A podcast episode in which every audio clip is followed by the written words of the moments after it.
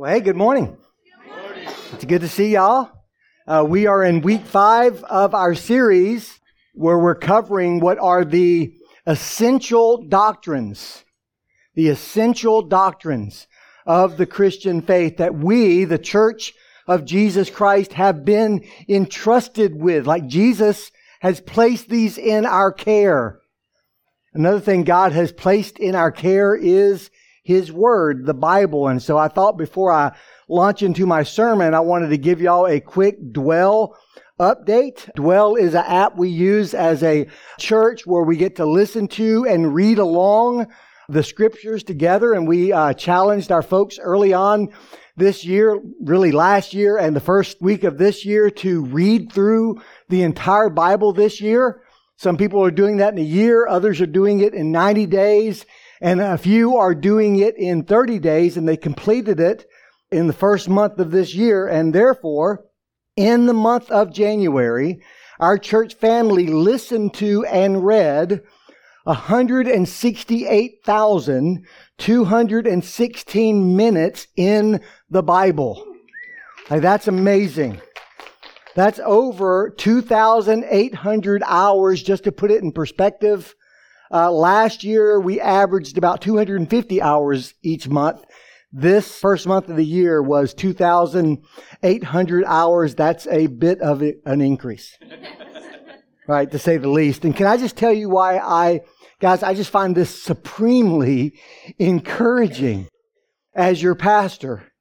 Because I truly believe that as we read God's word with a willing heart, with a submissive heart, that we're coming face to face with the author of this book. We come face to face with Jesus as we read the Bible with a willing heart and our lives will be changed. So when I see that number, that high, unbelievably high number, I see my brothers and sisters in Christ sitting at the feet of Jesus meeting with Him, communing with Him, learning from Him for 168,000 minutes.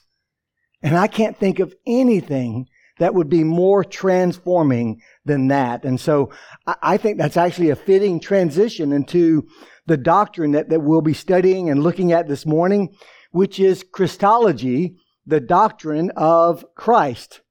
Now, if you grew up in a church tradition that uh, quoted the creeds, and many of y'all are familiar with this creed, the Nicene Creed, the Nicene Creed captures the historic confession of the Christian church. And so it is my prayer today and my hope that as I read these words to you, that they will resonate in your own heart and that more than things that you memorize and like say almost like reflexively that these will instead become the confession of your own heart. Like my prayer is that the Spirit will use these words to ignite a renewed passion for the person of Christ. Because all of us should have a consuming passion for the doctrine that we're studying today. The Nicene Creed tells us that we believe in one Lord, Jesus Christ, the only begotten Son of God, begotten of the Father before all worlds, God of God, light of light, true God of true God, begotten, not made, of one substance with the Father, by whom all things were made who for us and for our salvation came down from heaven, was incarnate by the Virgin Mary, by, by the Holy Spirit and the Virgin Mary, and was made man. Now, church, understand this, that Christians all over the globe have been confessing these very words for 1700 years. Like these words capture what is the clear and universally accepted teaching of the New Testament uh, regarding the identity of Christ, which only makes it all the more disturbing that in the State of Theology survey, national survey taken about a year and a half ago, that 44% of evangelicals agreed with this heretical statement. Jesus was a great teacher, but he was not God. Like 44% of evangelicals, and 3% were undecided, but 44% of evangelical Christians said that they agree with heresy number one right here. So what are we to make of that? I mean, beyond the fact that 44% of evangelical Christians are not Christian. Understand that 44% of evangelical Christians are not Christian by their own confession because they do not accept the deity of Christ. I mean, come on, this, it, like, this is a word for word, like the exact error that C.S. Lewis warned us against over 80 years ago. Like his words originally shared in a series of talks on BBC radio during the Second World War were later published under the title Mere Christianity. And in that work, he says, I'm trying here to prevent anyone from saying the really foolish thing that people often say about him. I'm ready to accept Jesus as a great moral teacher, but I don't accept his claim to be God. That is the one thing we must not say. A man who was merely a teacher and said the sort of things Jesus said would not be a great moral teacher. He would either be a lunatic on the level of a man who says he is a poached egg, or else he would be the devil of hell. You must make your choice. Either this man was and is the Son of God, or else a madman or something worse. You can shut him up for a fool. You can spit at him and kill him as a demon, or you can fall at his feet and call him Lord and God. But let us not come with any patronizing nonsense about his being a great human teacher. He has not left that open to us. He did not intend to. And yet, now 44% of evangelicals are declaring as their personal creed, word for word, the exact same patronizing nonsense. In addition, 61% of evangelicals agreed with the statement, Jesus is the first and greatest being created by God. Like 61% of evangelicals say that Jesus was created. And 9% are unsure. So what are we to make of this? I mean, beyond the fact that 61% of evangelical Christians have the same heretical Christology as Jehovah's Witnesses.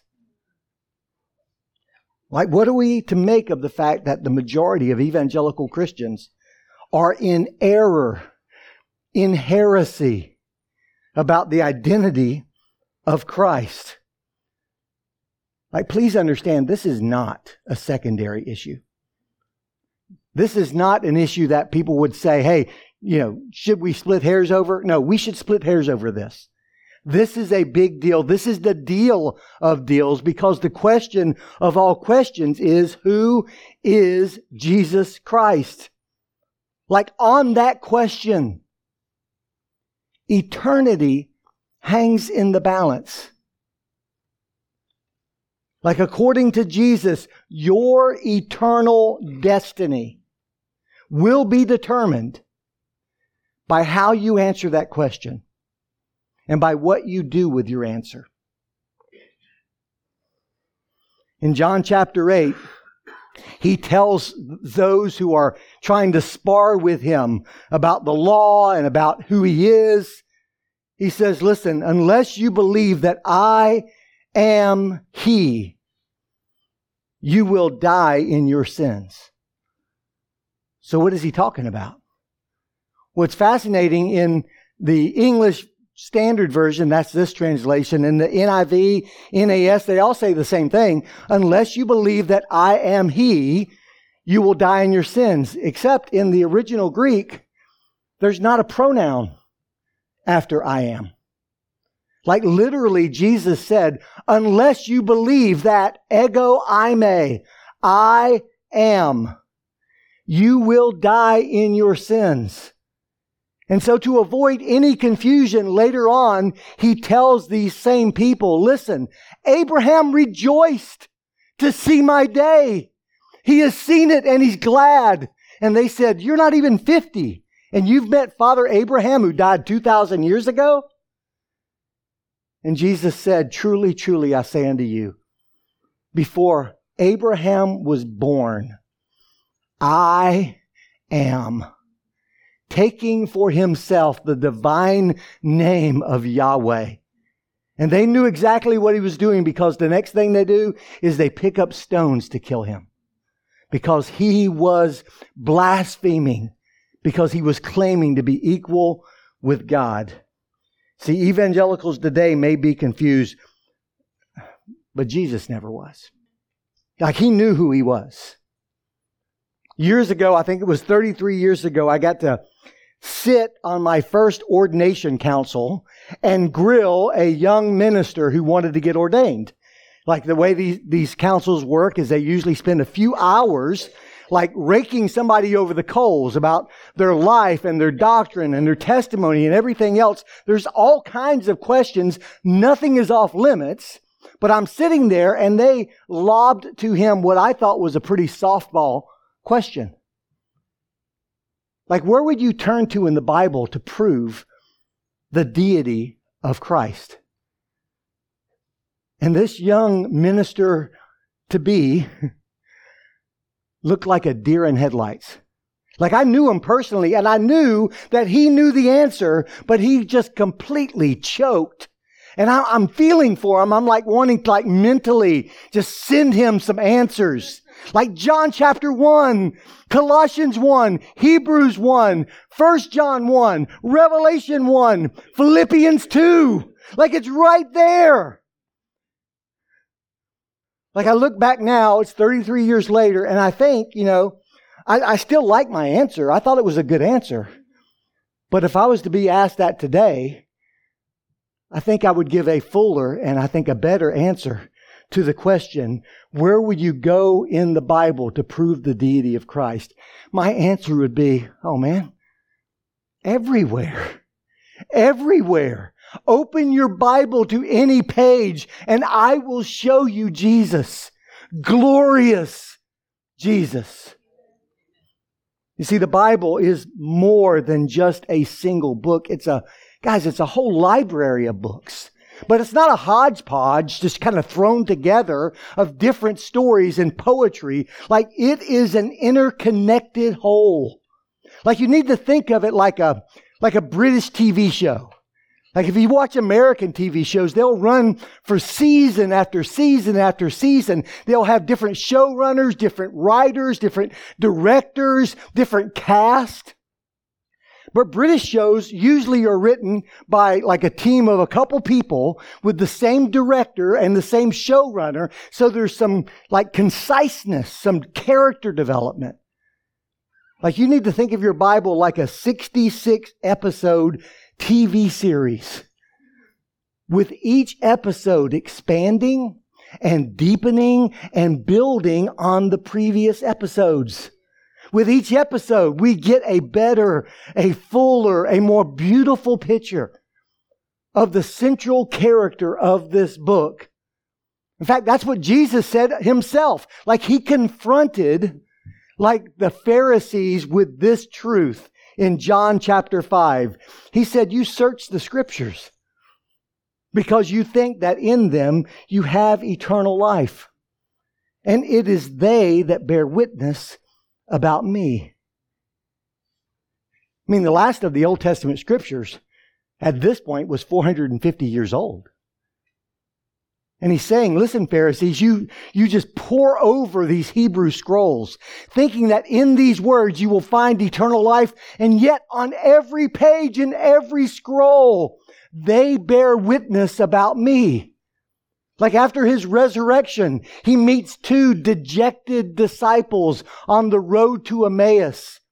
And he shrouds who he is from them and begins to walk with them and hearing their story. And then he turns to them and says in Luke 24, O foolish ones, and slow of heart to believe all that the prophets have spoken.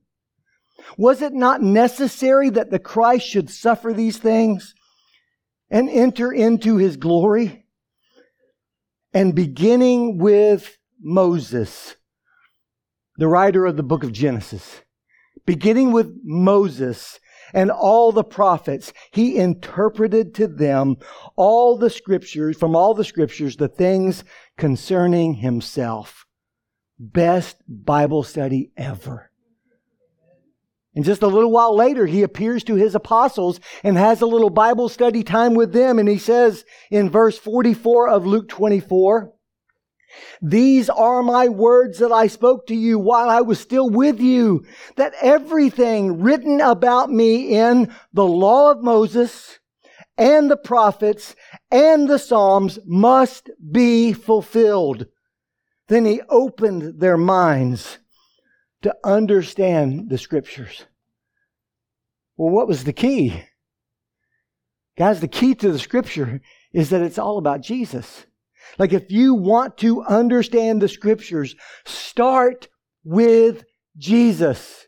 If you want to understand the Old Testament, start with Jesus. If you want to understand your Bible, start with a submission to Jesus. And if you want to understand who Jesus is, guys, start with your Old Testament. Because Genesis 1 is the first chapter in the biography of Jesus Christ. Like a few weeks back, a precious couple in our church was talking to me between services, and they told me that they had committed to read through the Bible this year uh, for the, like the first time as a couple. And so they were going to read the whole Bible together. And at the time we spoke, like four weeks ago, they were just a few chapters in. So they were still in the book of Genesis. And they asked me this question Where's Jesus? Where's Jesus? Like I, you've said he's everywhere. Where, where's Jesus? Now, some people would hear that question and think that is pretty naive, right? Hey, you're a few thousand years early. Like he shows up in Matthew chapter one, but you're going to have to wait a while. Like it's going to be October or November before you see Jesus. So some people think that's a bad question to ask, but can I just tell you, I thought it was an awesome question. In fact, I think it was just the right question to ask. Like as we read through the Old Testament, we should be asking on every page and in every story, where is Jesus? Like we should follow the storyline of the Bible Christologically with a firm conviction that the Hebrew scriptures testify of Christ. So let me tell you what I told that couple. And I'll clean it up. I'll make it a little bit better, give you a more thorough answer. add in a little alliteration since it's a sermon and not a conversation between services. First, I'm just wondering how many shredders do we have in here this morning? Amen. Amen. Well, for you shredders, whether you're doing it in 30 days or 90 days, I think this message will especially resonate with you. First thing that we see is that Jesus appears in the Old Testament by pointing us to something more. I mean, everyone I spoke to who's been a shredder, who's read through the Old Testament in like 30 days, will tell me the same thing. It just stirs in you this longing for more. Like you read the Old Testament and you get in like a very concentrated way the same feeling you get when you look at the world as a whole. This is not the way it's supposed to be. Like I believe it was the intention of the Holy Spirit that in every reading of the Old Testament, every story, every promise of something more, and something better and something permanent, that it was meant to stir in us a longing for Jesus. I mean, after all, the Bible is a love story that begins with a divorce. It's a story of longing. Like every failure on the part of God's covenant people, every hero that steps up that God uses to turn Israel back to Him, every prophet, every priest, every king leave two words echoing down into our hearts. Not this. Not this. Like Eve is promised a child who will crush the head of the serpent. And Cain is born. And then Abel. And then Seth. But not this. God floods the earth and he rescues one righteous family and he starts fresh. But not this. God promises Abraham that through him and his offspring, all the nations of the earth would be blessed. And Isaac is born in his old age, this child of promise. And yet, is he the one? Oh, no, not this. The people of Israel are enslaved by Egypt for 400 years, and God raises up a prophet, this prince of Egypt, Moses. Is he the one? No, not this. Israel is delivered from bondage and given a new way to live under God's law. Israel is given a sacrificial system so they could stay in fellowship with God. They build a tabernacle so that God may dwell among his people. They're brought into the promised land. But not this.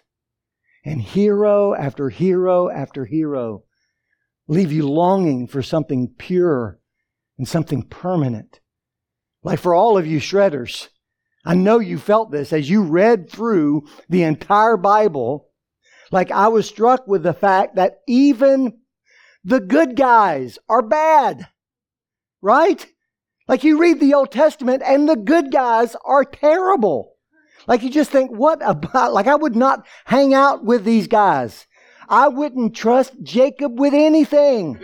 Right? Like the good guys are bad. They are only good in comparison with everybody else who are just terrible. Like we all have a sense that this is not the way it's supposed to be.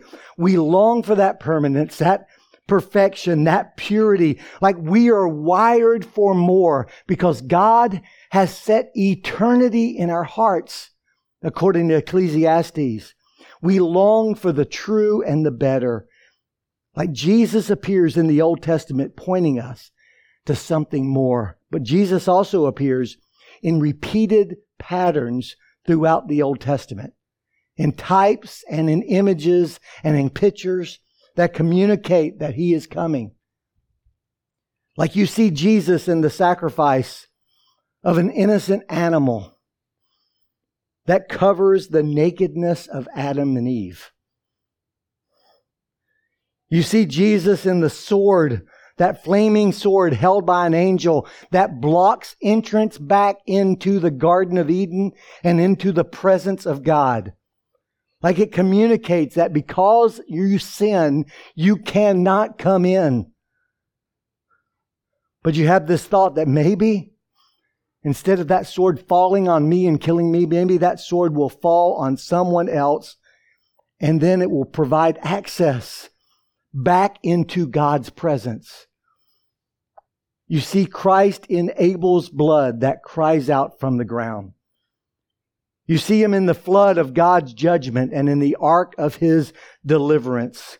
You see him in the symbol of the promise, that bow hanging in the heavens, representing not just the, you know, like how light hits, you know, water, but instead representing the war bow of God hanging in the heavens, no longer pointing at the earth to judge them, but instead pointing at heaven because the next time sin is judged on this scale,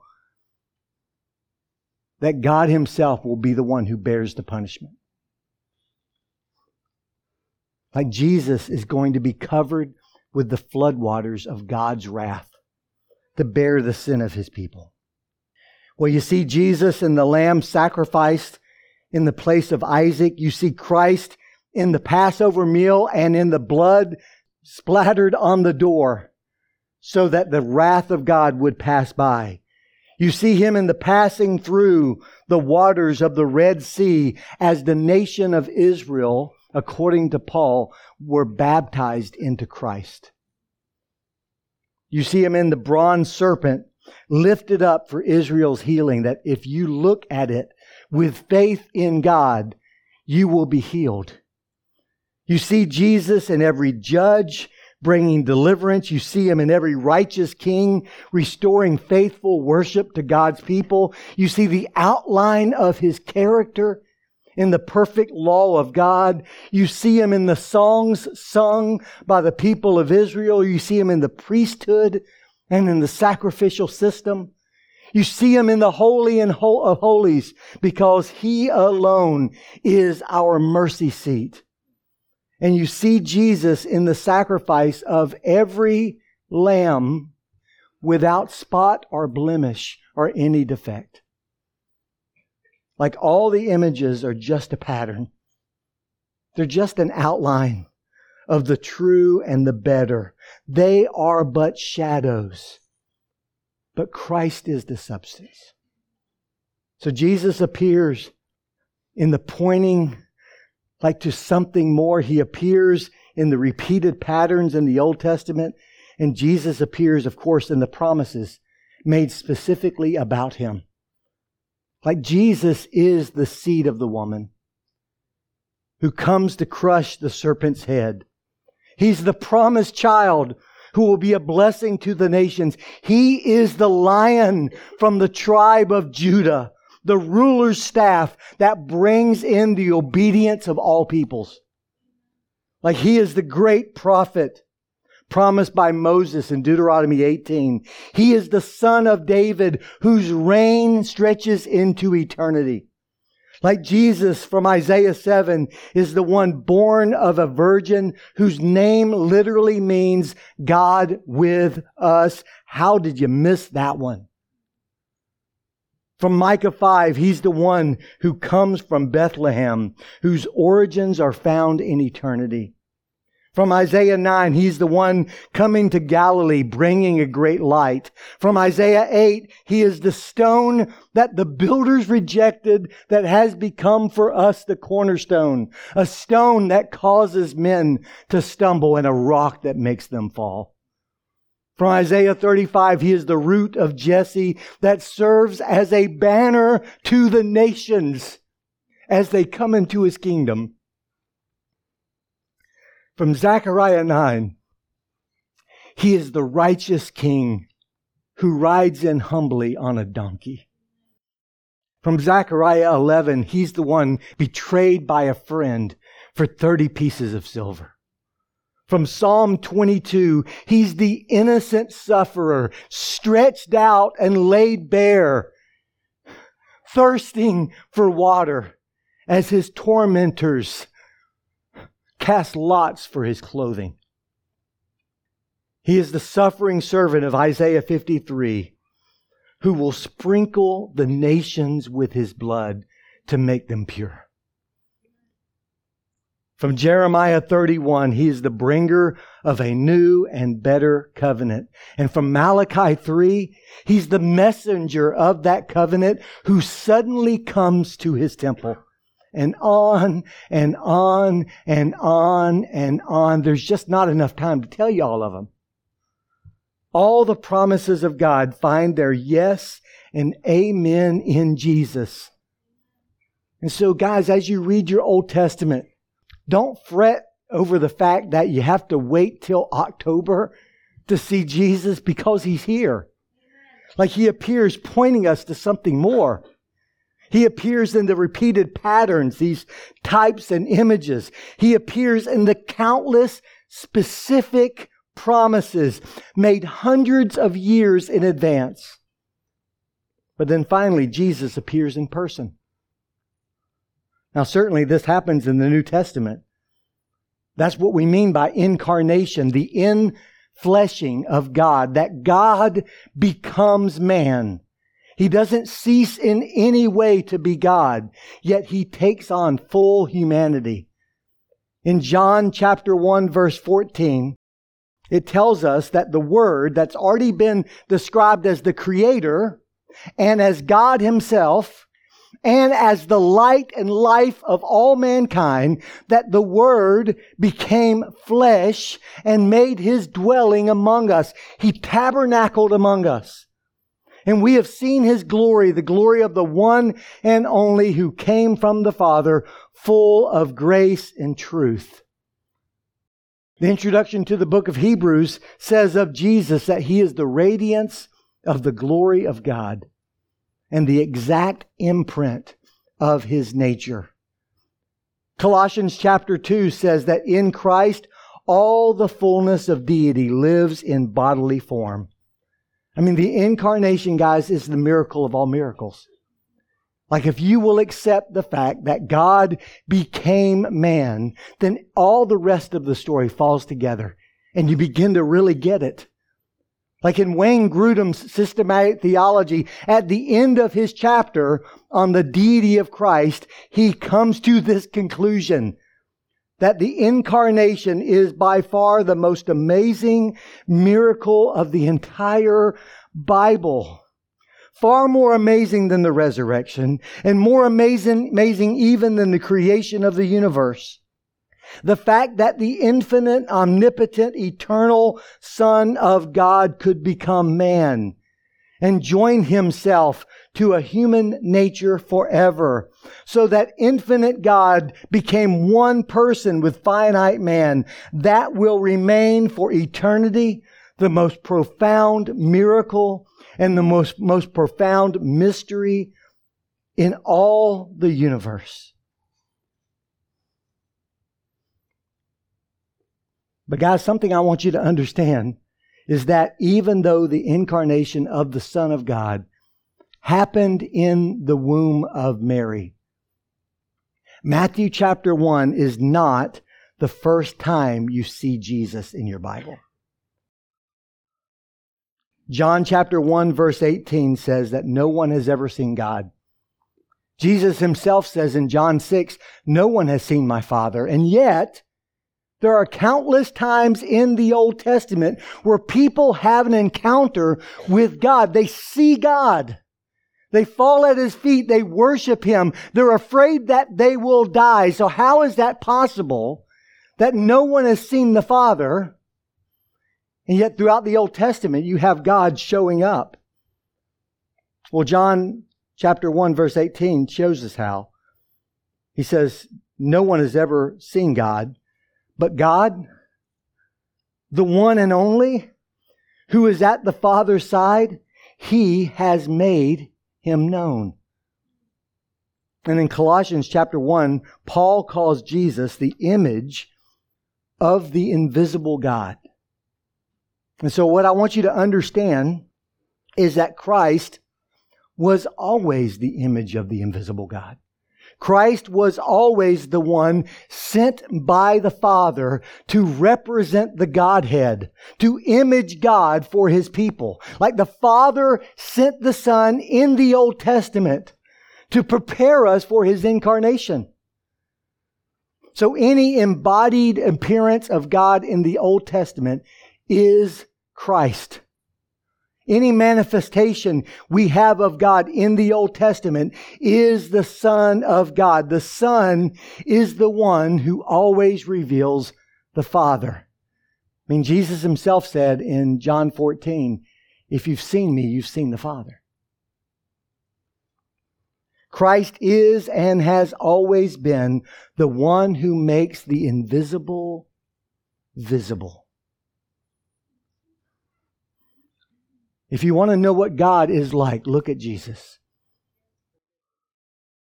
In the Old Testament, these appearances of Christ are called theophanies or Christophanies. Like a theophany is a visible manifestation of God in the Old Testament that in some way makes him tangible to our senses. Like God is always mediated by his son. So Christ is not merely pointed to in the Old Testament, not merely promised in the Old Testament, but he shows up. Like Jesus shows up in person in your Hebrew Bible. I mean, guys, that means that it was Jesus. The Jesus we sing about, the Jesus you love. It was Jesus who walked with Adam and Eve in the garden in the cool of the day, which makes the promise of Revelation even sweeter that we will walk with him dressed in white. But even in chapter 3 of Genesis, we've already seen Jesus. Because Colossians and John and Hebrew makes it clear that the one who speaks creation into existence is the second person of the Trinity. God the Son, Jesus, who says to an empty cosmos, to nothing, let there be light. And there was light. It was Jesus who appeared to Abraham and made him a promise that a child that comes from his lineage would bless the nations. I mean, guys, hear this. Jesus is both the promised one and the one who makes the promise. Like he stands physically before Abraham, leading him to the side of the hill, looking at the stars. And the one making the promise is promising himself to come back in human flesh. Like Christ is the angel of the Lord, literally the messenger of Yahweh in the Old Testament. He's the one who had dinner with Abraham in Genesis 18 and promised him that he would have a child that very year. And Sarah laughed. Jesus is the God who sees, who rescued Hagar. Jesus is the one who provided a lamb for Abraham to sacrifice on Mount Moriah in place of his one and only son, knowing that his own life would not be spared. Christ is the one who wrestled with Jacob in Genesis 32. Jesus is the one who said that I am as he appeared to Moses and spoke out of a bush that burned and yet was not consumed. Jude 5 tells us that Jesus is the one who delivered Israel from bondage in Egypt. He was the pillar of cloud by day and the pillar of fire by night that led them. 1 Corinthians 10 tells us that he is the rock in the wilderness. Jesus was the commander of the, of the armies of Yahweh that Joshua fell before his feet and worshiped him. And Jesus is the Word of God that called to Samuel and then stood before him in physical form and made him a prophet. Jesus is the Word of God that called Jeremiah and then reached out and touched his lips and placed his word in his mouth. Jesus is the one who answered Job out of a tempest. And according to John 12, Jesus is Yahweh seated on a throne in Isaiah chapter 6 as seraphim fly around him and never stop saying, Holy, holy, holy is the Lord God Almighty. And then finally, Jesus is the one who walked in the fire with Shadrach, Meshach, and Abednego. Like he is both the promised one and the one who makes all the promises. How can you miss these clues? I said this of God in my Doctrine of God sermon, but I can apply it to Jesus perfectly. It is always safe to assume that your view of Jesus is woefully small, is way too small. I mean, can you ever think too highly of Jesus? Can you ever honor Jesus too much? So, who is Jesus? And what will you do with your answer? Soren Kierkegaard has written that it is blasphemous to have a heedless reverence for Christ. A heedless reverence that doesn't bow and surrender, that only acknowledges who he is and sings a song and quotes a creed. So, what will your answer be? And what will you do with your answer? There's really only two options. You can reject him completely, or you can fall at his feet and call him Lord and God. But don't come with any patronizing nonsense about him being a great moral teacher. He has not left that open to you. He did not intend to. Let's pray. Lord Jesus, thank you, thank you, thank you for showing up not just in Matthew chapter 1, but in Genesis 1, in Genesis 2, in Genesis 3. Throughout the law and the prophets and the Psalms, through all the wisdom literature, we see you on every page, and in every page, you create a longing for more that only the fully incarnate Son of God can satisfy.